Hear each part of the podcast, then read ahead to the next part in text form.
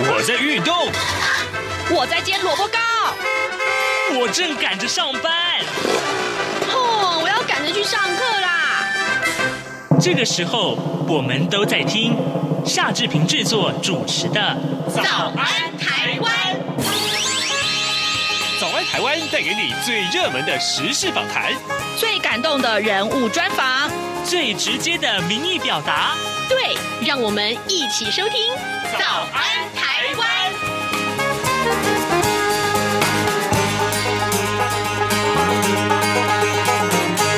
早安，台湾！我是夏志平。今天是二零二一年的一月十二号，星期二。今天志平在访谈单元里面为您安排这个话题啊：如果公园或校园里面的游乐设施会溶出有毒的重金属，你还敢带你的孩子去玩吗？待会儿我们会为您来连呃这个邀请啊呃台湾零废弃协会的发起人孙伟兹，我们请伟兹跟大家来聊一聊这个话题。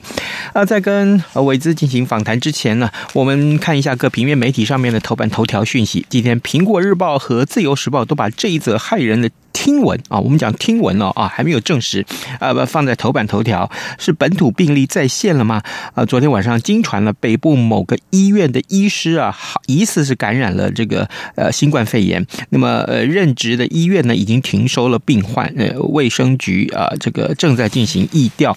当然了，呃，这个庄人祥这指挥中心的呃这个呃副指挥官啊，庄人祥他说，如果有的话会公布的。另外呢，联合报提到的也是疫情，不过他提到是全球的疫情啊，全球确诊目前已经破了九千万人了，近四十八天以来，它病例占了总数的三成。那么变种病毒也加速疫情的蔓延。呃，另外，《中国时报》上面则是提到了莱猪的进口已经有百余吨入关了，那么猪肉仪表板却没有及时的揭露。呃，美国猪肉进口挂零被抓包了，这是《中国时报》上面所提到的话题。但是呢，呃。目前啊，农委会是说，呃，政府是说啊，这是一个时间差的问题，所以呢，相关情况恐怕今天会备受瞩目。好的，今天现在时间是早晨的七点零二分三十二秒，我们先进一段广告，广告过后马上就回到节目的现场来。新冠肺炎疫情来势汹汹，要怎么办？别担心，只要确实的勤洗手，就能有效防范哦。对对对，洗手口诀我都记住了，要内外夹攻大力丸。彻底清洁手掌、手背、指背、指缝，还有大拇指跟手腕。最重要的是，整个过程要搓洗四十到六十秒，才算是有效的洗手哦。RTI 中央广播电台，跟你一起守护健康。大家好，我是张婉如。从二零二一年一月一号开始，礼拜一到礼拜五晚上六点到六点半，我在两岸 ING。早安，台湾，你正吃着什么样的早餐？吐司加火腿蛋，咬一口，然后收听中央广播电台。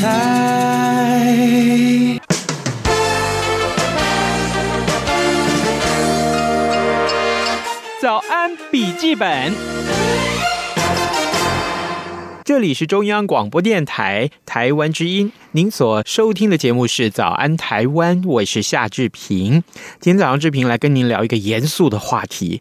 各位，你有没有想象过，你的生活环境里面是不是存在着重金属？呃，如果我们带孩子们去公园里面玩耍，呃，这些游戏设施居然里面会有重金属，而且重金属的含量还不低，这到底是怎么回事呢？今天我们为您邀请到这位受访者亲自来到节目当中，志平跟您介绍，他是台湾零废弃协会的发起人孙伟姿。伟姿，你早。呃，您好，大家早。好，我们先跟大家呃听众来解说一下啊，嗯、之前你们所公布的这一个很重要的孩童。生活存在重金属风险，还有这些游戏场所的设施啊，嗯、暗藏着毒雷。哦，毒雷两个字有一点严重，可不可以告诉我们这个情况有多严重呢？我讲一下我们这个为什么会调查这个的原因。嗯、呃，我们先回到那个油漆本身的规范来讲的话，必须要规范里面的重金属。这个是美国在一九七八年就规范的，你铅含量不得超过多少。但是呢，台湾是一直到二零一八年才多了重金属的含量的规范。嗯哼，也就是晚了四十年。那二零一八年以后有规范以后，那个时候其实我们就在想说，其实现在也不过二零二一年初嘛，嗯，那现在很多公共设施里面呢、啊，包含了就是包含当然包含了就是游乐场的游具，我们看到的有很多一定就是二零一八年，就是一看就比较老旧，是二零一八年之前的，就算是之后的话，它也有可能是因为需要有那个防锈的功能。或者是抗 UV 的功能，所以它有时候会用一些特别的功能用的漆，比方说红丹漆。嗯，所以有一些有一些这样的漆呢，其实里面的那个含铅这种重金属的那个含量就非常大。哦，所以我们就在想说，那我既然这样的话，我们是应该看看说，呃，台湾目前油具里面重金属的状况，因为呃，有一个国际的那个消灭污染物。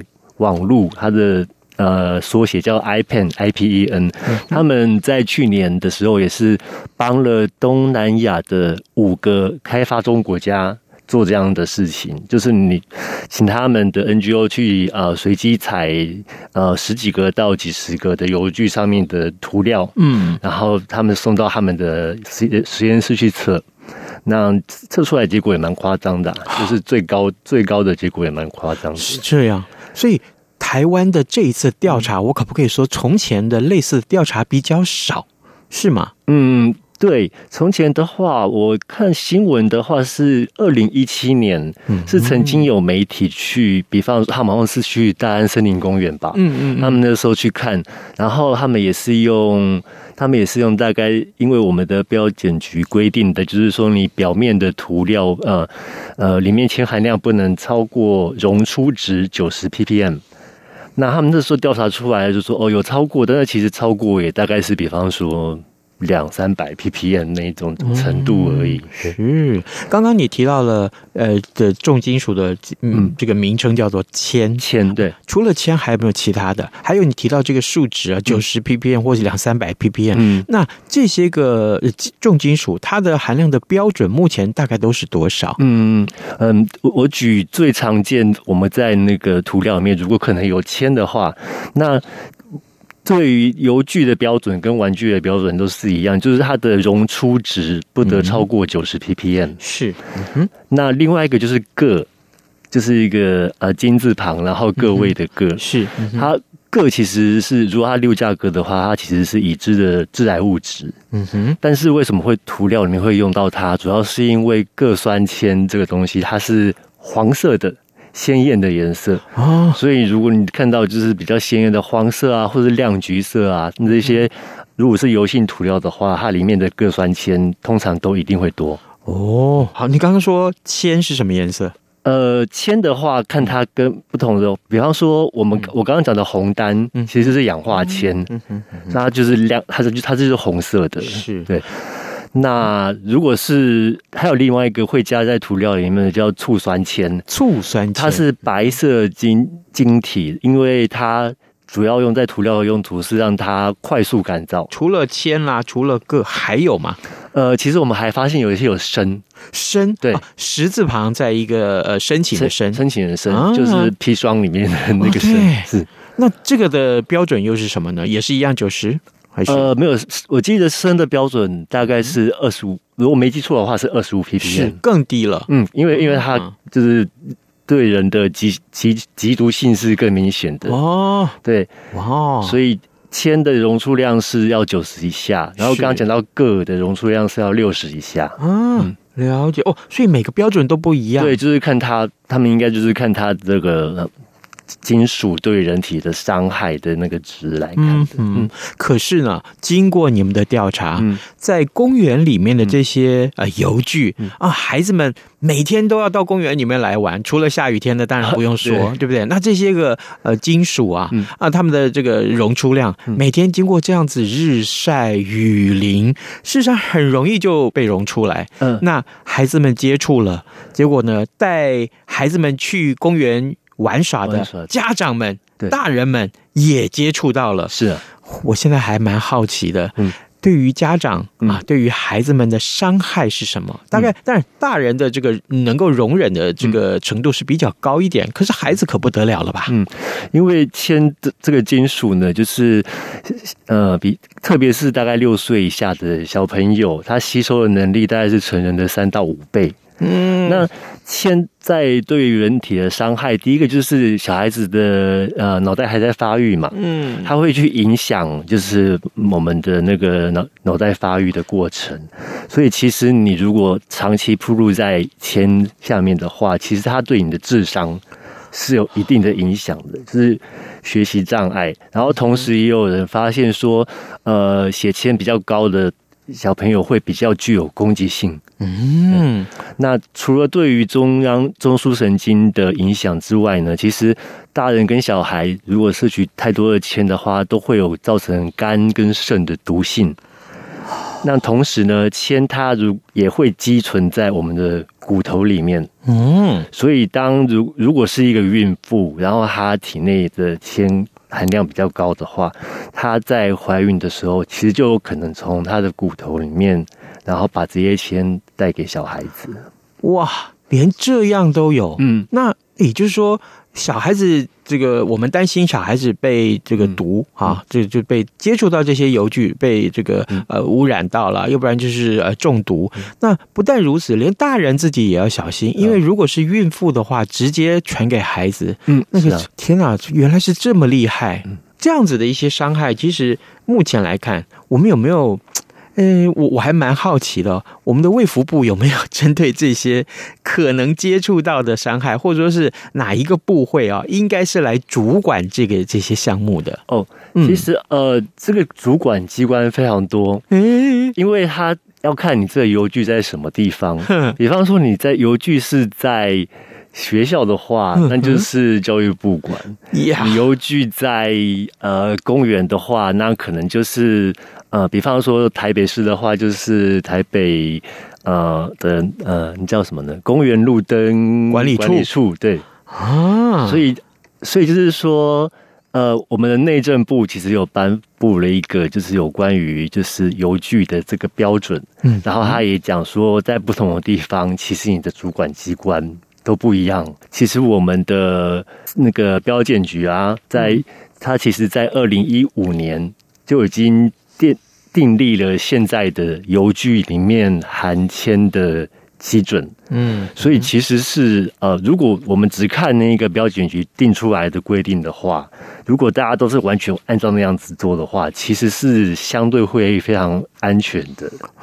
只不过就是有一个麻烦，就是说，呃，标准局它这个地方就是呃，我们讲它是 CNS 一二六四二。是专门针对油具的一个规范，嗯哼，但是呢，呃，有不少的机关或者是呃施工的人呢，他们就是看只看一二六四二里面，但是他们会忽略到说里面重金属的部分其实有规范，只不过呢，它是在 CNS 一二六四二里面关于重金属的部分，它就在请大家直接。比照玩具的标准，它里面就没有直接写说它的铅的含量要小于多少，或者什么要小于多少，就等于说我们要完全遵照一二六四二的时候，其实讲到它里面的重金属含量的话，我们还要去找那个玩具的 CNS 规范，也就是 CNS 四七九七。所以我在想说，很多很多很多发包的学校啊，或者是其他的单位，他们可能并不是那么的清楚，他们只看一二。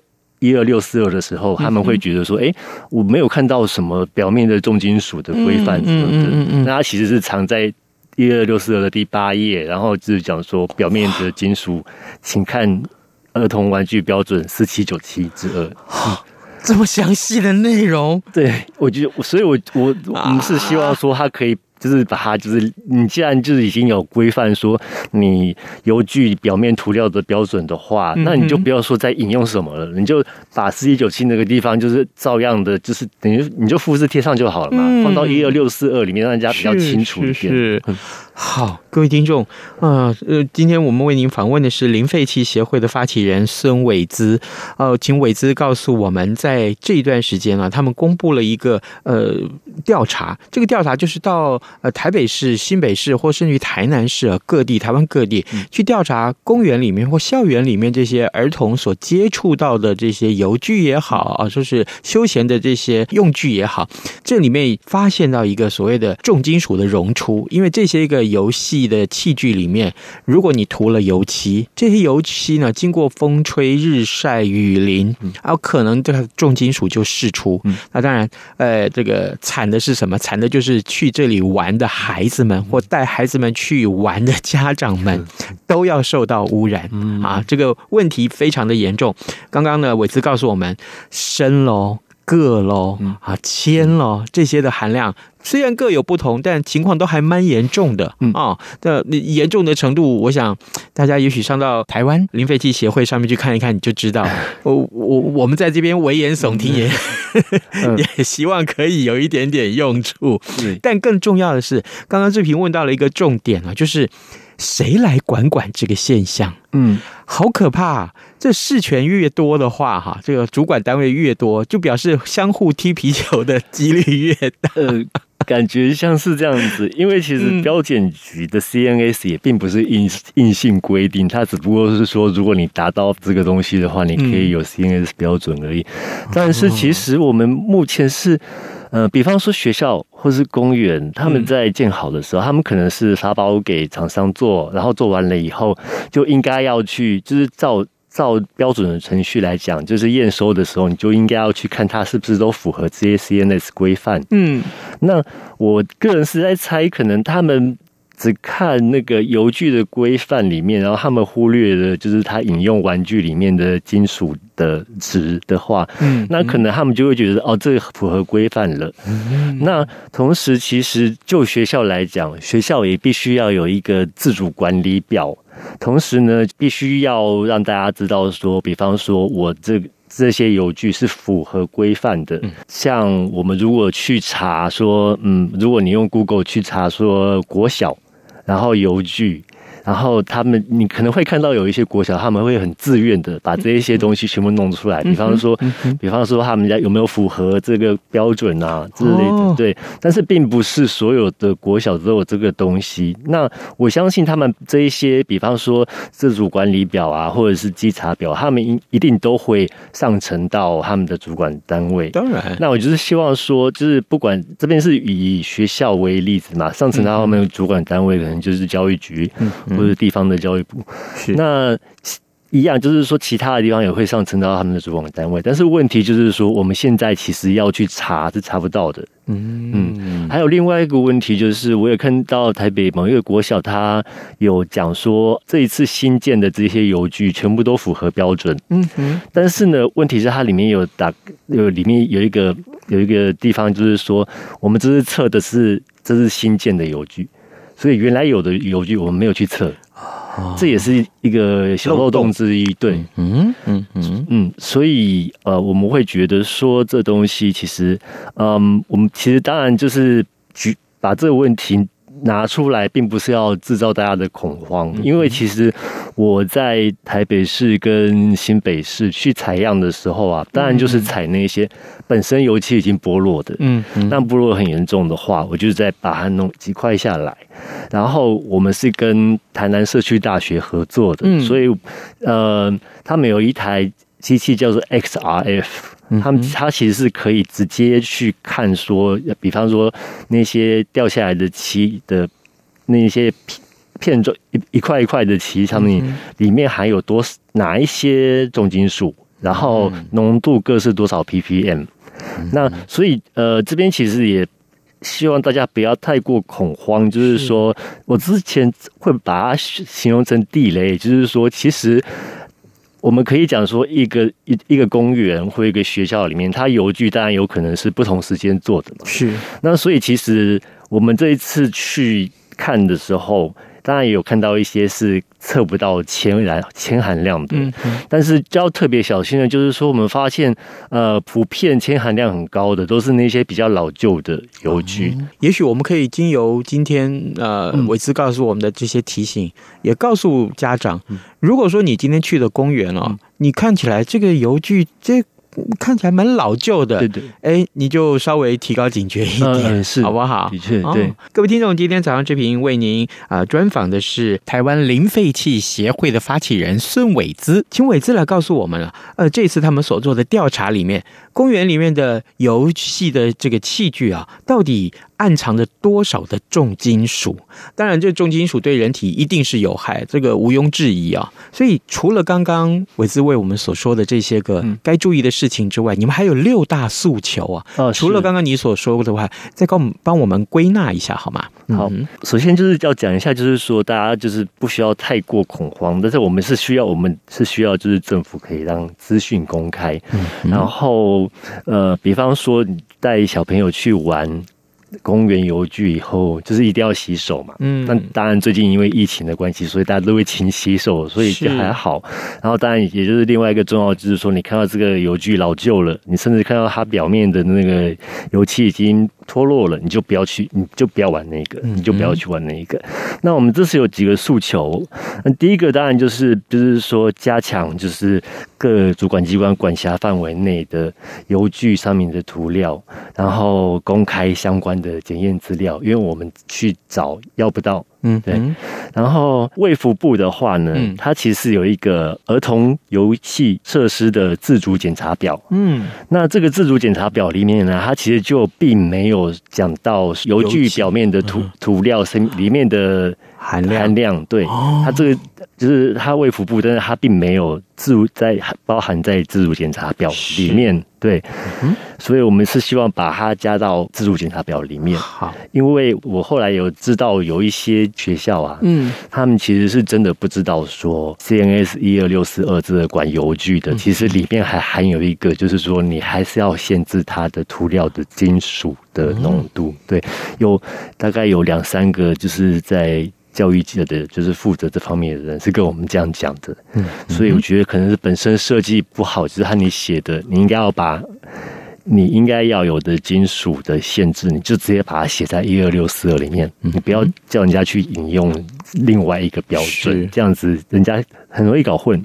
嗯，那经济部就是我们希望经济部就是检讨现行。游游具漆面的金属容出量规定，那这边在讲的容出量啊，其实它不只是跟呃在太阳下或者是刮风下雨有关，嗯，我们目前就是呃一二六四二这个油具的标准去引用呃玩具的标准四七九七，那我们看玩具的标准四七九七，我们以铅来讲的话，它是容出量要小于九十 ppm，那它的容出量其实是。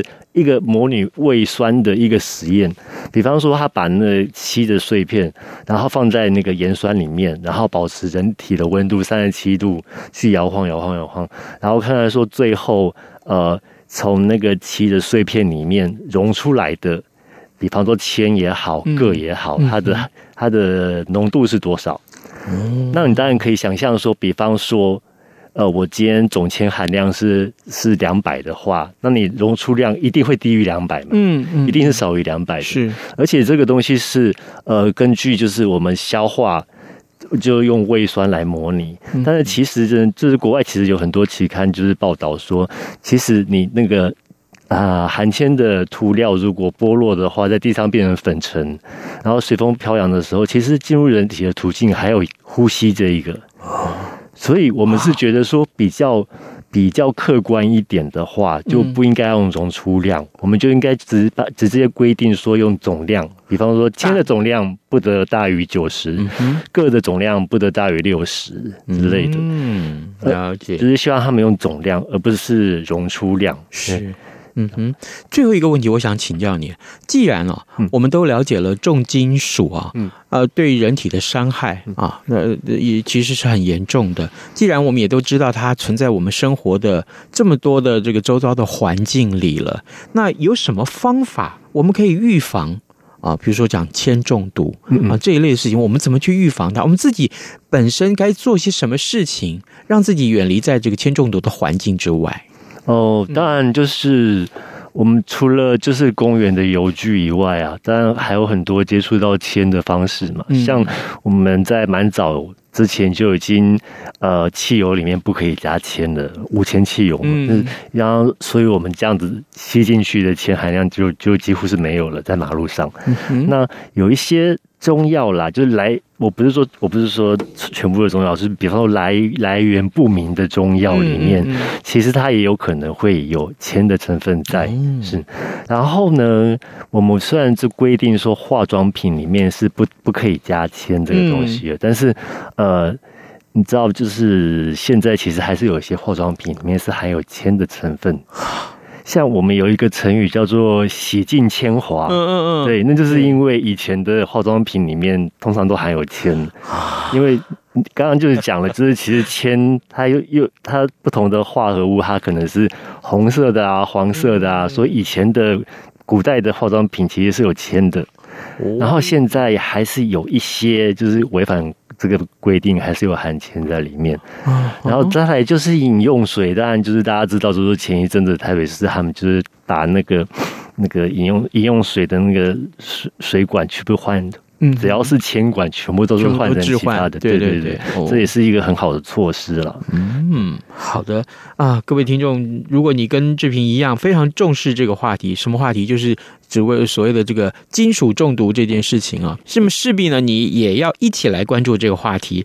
今天我们非常非常荣幸能为您啊邀请到台湾零废弃协会的发起人孙伟姿，请伟姿来节目中告诉大家，除了他们所做的这个调查之外，他也有很多。的提醒啊，不管是对呃一般的家长也好，因为你可能要带着这个孩子们啊去公园里面运动啊，在孩子们上学，在学校里面要要游戏，那这些个所接触到的游戏的器具都可能会影响到他们的呃安全啊哈。当然更重要的是，呃，政府在这个部分，不管是地方政府啦，啊中央政府，嗯，责无旁贷啊，赶快标准要相关的标准要建立起来。如果你标准不建立的话，那未来这些呃，怎么去检验它啊？检验的这个数据根本就这 等于是白检验了啊！更重要的是，设立了检验数据之后，业者们、学校们啊、经营者们，你你自己要注意，要遵守这个规定了。如果你你是心心怀的说啊，无所谓啦，哎，这反正不是我自己的孩子嘛，那千万不可以啊，千万不可以。借由这个提醒，也呼吁大家重视这个话题。今天我们非常谢谢伟兹来上节目，谢谢你，谢谢您，谢谢大家。各位听众，本台冬季频率将从台湾时间二零二零年十月二十五号上午九点开始。到二零二一年三月二十八号上午九点为止进行调整，到时候晚上七点到八点，原本七二三五频率播出的国语节目将停止播音。另外，从十一月一号零点开始，到二零二一年二月二十八号二十四点为止，原本六点到八点播出的国语节目将调整为六点半到八点半播出。不便之处，敬请见谅。早安，台湾，你正吃着什么样的早餐？吐司加火腿蛋，咬一口，然后收听中央广播电台。早安，豹马仔。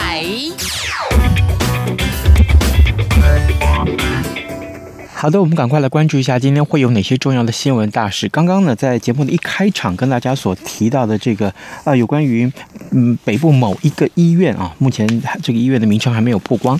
呃，每某一个医院呢，呃，有某一位医师啊，是不是也罹患了新冠肺炎呢？啊、呃，这件事情会受到大家的瞩目，想必也是今天的所有的新闻的重点当中的重点。另外呢，台北股市啊，呃，这两天也是非常的热门啊。嗯，现在有这个。外资啊，上看这个台北股市可能会到一万七千点左右，嗯，这个各位投资人啊，这个不是志平在这个唱衰大家，这个逢高啊总是要小心一点，好不好？啊，提醒大家多注意、多观察，呃，这样子对自己荷包有帮助。好的，今天节目时间也差不多到了，志平还是提醒大家，呃，可以呃就赶快去点播我们的 Podcast 啊，在 SoundOn、在 Apple、在 Google 上面都有，我们是可以麻烦您来来点听啊。OK，今天节目时间到了，跟你说拜拜，明天见。